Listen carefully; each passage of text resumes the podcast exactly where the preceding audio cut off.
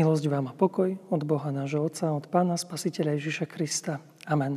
Drahé sestry, milí bratia, slova, nad ktorými sa chceme dnes zamýšľať, sú zapísané v druhom liste Korinským, v 12. kapitole, kde nám od 6. verša znie toto Božie slovo. Veď ak sa budem chcieť chváliť, nebudem nerozumný, lebo budem hovoriť pravdu. Uskromňujem sa však, aby si niekto nemyslel o mne viac, ako čo vidí alebo počuje odo mňa, aj pre neobyčajnosť zjavení. Preto, aby som sa nepovyšoval, bol mi daný osten do tela, aniel Satan, deptať ma, aby som sa nepovyšoval. Tri razy som prosil pána, aby ho odstránil odo mňa, ale riekol mi, dosť máš na mojej milosti, lebo moja moc sa v slabosti dokonáva. Najradšej sa teda budem chváliť slabosťami, aby prebývala vo mne moc Kristova. Preto mám zalúbenie v slabostiach, pohaneniach, súženiach, prenasledovaniach, v úzkostiach pre Krista, lebo práve keď som slabý, som mocný. Amen. Milí bratia, drahé sestry, nie na začiatku je asi dobre povedať, že Apoštol Pavel nehovorí, že si užíva bolesti, lebo on sám vedel, aké je to ublížiť.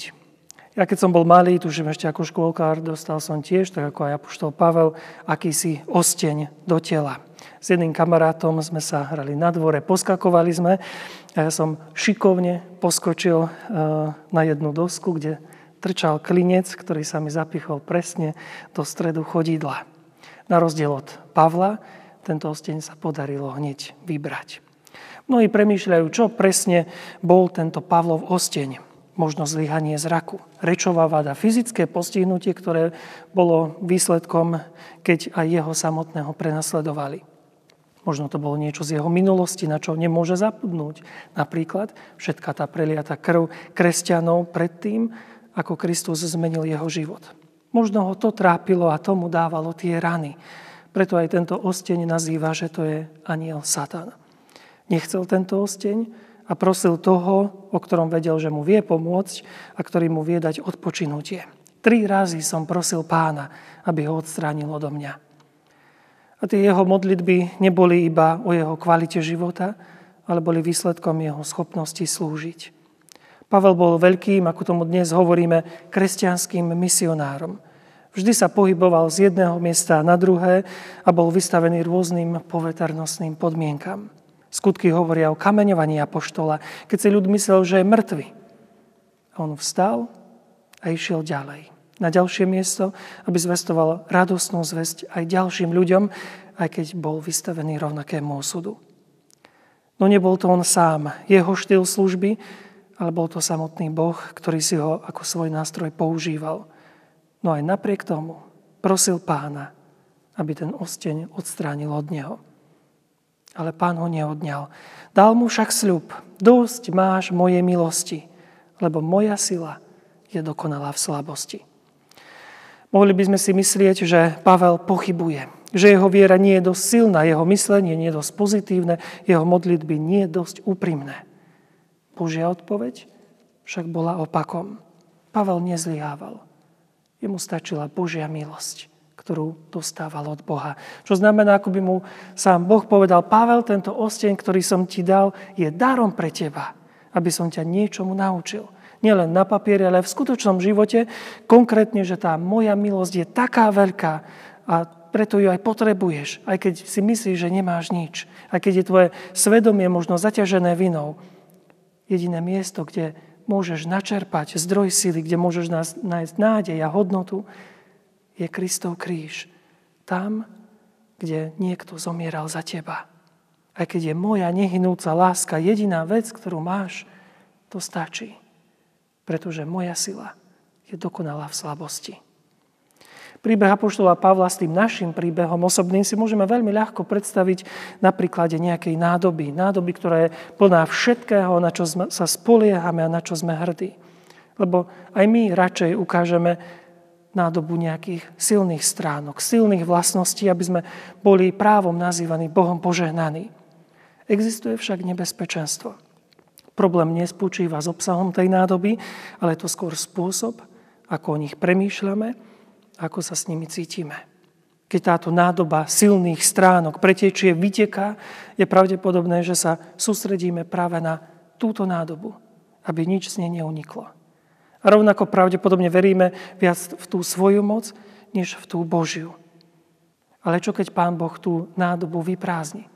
Keď tie silné stránky, silné vlastnosti už nezostanú a zistíme, že tá nádoba je prázdna. Keď nám berie všetky tie dobré veci. Keď Boh vyprázdni celú túto nádobu. Ako potom môžem, môžem byť silný, keď som vlastne slabý? Pavel začína tým, že hovorí, aby som sa nepovyšoval pre neobyčajnosť zjavení. A práve týmito slovami povedal aj tým Korintianom, že mu sám Boh dal víziu a bol to mimoriadný zásah v jeho živote. Keď by sme hovorili o Pavlovom živote, určite by dostal ocenenie pre najlepšieho učiteľa storočia. Mal prvotriedne vzdelanie, mal presvedčivý príbeh od prenasledovateľa po zvestovateľa Krista. Založil zbory, napísal takmer polovicu kníh Novej zmluvy. Pavel mal nádobu plnú silných stránok a dôvodov, prečo sa na neho ľudia pozerali a prečo kreditovali úspech kresťanskej zvesti do jeho síly. No jedinou stratégiou, ako udržať Pavla pri zemi, bol osteň. Boh použil bolesť, možno aj frustráciu, aby udržal Pavlovu dôveru. A nie je prekvapivé, keď Boh používa rovnaké ťažkosti, ktoré nás zvádzajú spochybňovať Jeho lásku, ale aj milosť. A to, že používa isté ťažkosti ostne, nás učí spoliehať sa na Jeho lásku a milosť. Možno, že dôvodom, prečo Pavel neuvádza toľko podrobností o svojom ostni, je to, že nás núti premýšľať o svojom ostni v našich životoch a o tom, ako Boh používa naše vlastné slabosti, aby nám dokázal svoju silu. A to nás privádza k ďalšej myšlienke, že je dobré, keď cítime Božiu blízkosť. Keď máme pocit, že nás niekto tu drží pri zemi. A tiež, že nás nikto a nič nemôže odlúčiť od Kristovej lásky. Keď naše modlitby sú vypočuté, keď vidíme poženané ovocie našej zvesti. Ale čo keď máme pocit, že tie naše nádoby sú prázdne? Myslím si a verím, že nikdy prázdne nie sú. Že to sú iba z nášho ľudského pohľadu prázdne. Lebo aj vtedy, keď taký pocit máme, nás Boh berie k sebe a plní ich svojou milosťou a silou. Keď sú naše nádoby prázdne, miesto, kam nás Boh berie, aby sme tie naplnili, je jeho kríž. Tam, kde bola vyliatá krv za náš riech a kde bola vyliatá milosť pre nás. Všetky pozemské požehnania, ktoré máme, nemožno k tomu prirovnať a žiadnu bolesť nemožno nejak spočítať s tou, ktorou trpel Kristus. Často sa zdá, že nemáme nič. Že žijeme možno aj v rodine, ale máme pocit, že tá rodina vlastne tam ani není, alebo že sme obklúčení priateľmi, ale žiaden priateľ tam není. Žiaden zjadný dôvod na nádej. Keď naša povesť je možno zničená, keď na nás ľudia pozerajú a možno sa aj tešia myšlienkou, že ach, čak ten to má horšie ako ja. A keď je všetko preč, jediná vec, ktorá zostáva, je vtedy Boh. Boh, ktorý sám seba vyprázdnil aby zmazal naše hriechy a tak nás urobil Božími deťmi.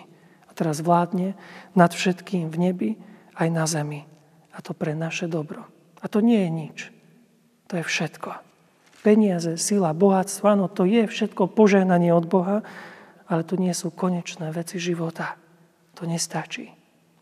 Božia milosť v Kristovi je vecou života a tá postačuje. Aj keď nemáme nič, vtedy to chápame najlepšie. Pretože Ježiš plus nič rovná sa všetko. A tak keď sa nám zdá, že On je jediný, ktorého máme, to nie je nič. Ale to je všetko. Amen. Skloňme sa k modlitbe. Dobrotivý náš nebeský Oče, chceme Ti ďakovať za všetko, čo sa udeje v našich životoch. Ďakujeme Ti za mnoho príkladov ľudí, ktorí nám ukazujú, že aj s ostňom v tele sa dá naplno odovzdať do Tvojich rúk a tak konať Tvoju vôľu. Pane, keď častokrát nariekame nad svojimi osudmi a nehľadáme Tvoju vôľu a hlavne Tvoju pomoc v našich životoch. Pane, pomôž nám aj v tých ťažkých chvíľach hľadať Tvoje povzbudenie a hlavne to, že v našich slabostiach sa dokonáva Tvoja milosť, sila. A tak si môžeme uvedomiť, že s Tebou aj v tých najťažších chvíľach máme všetko. Amen.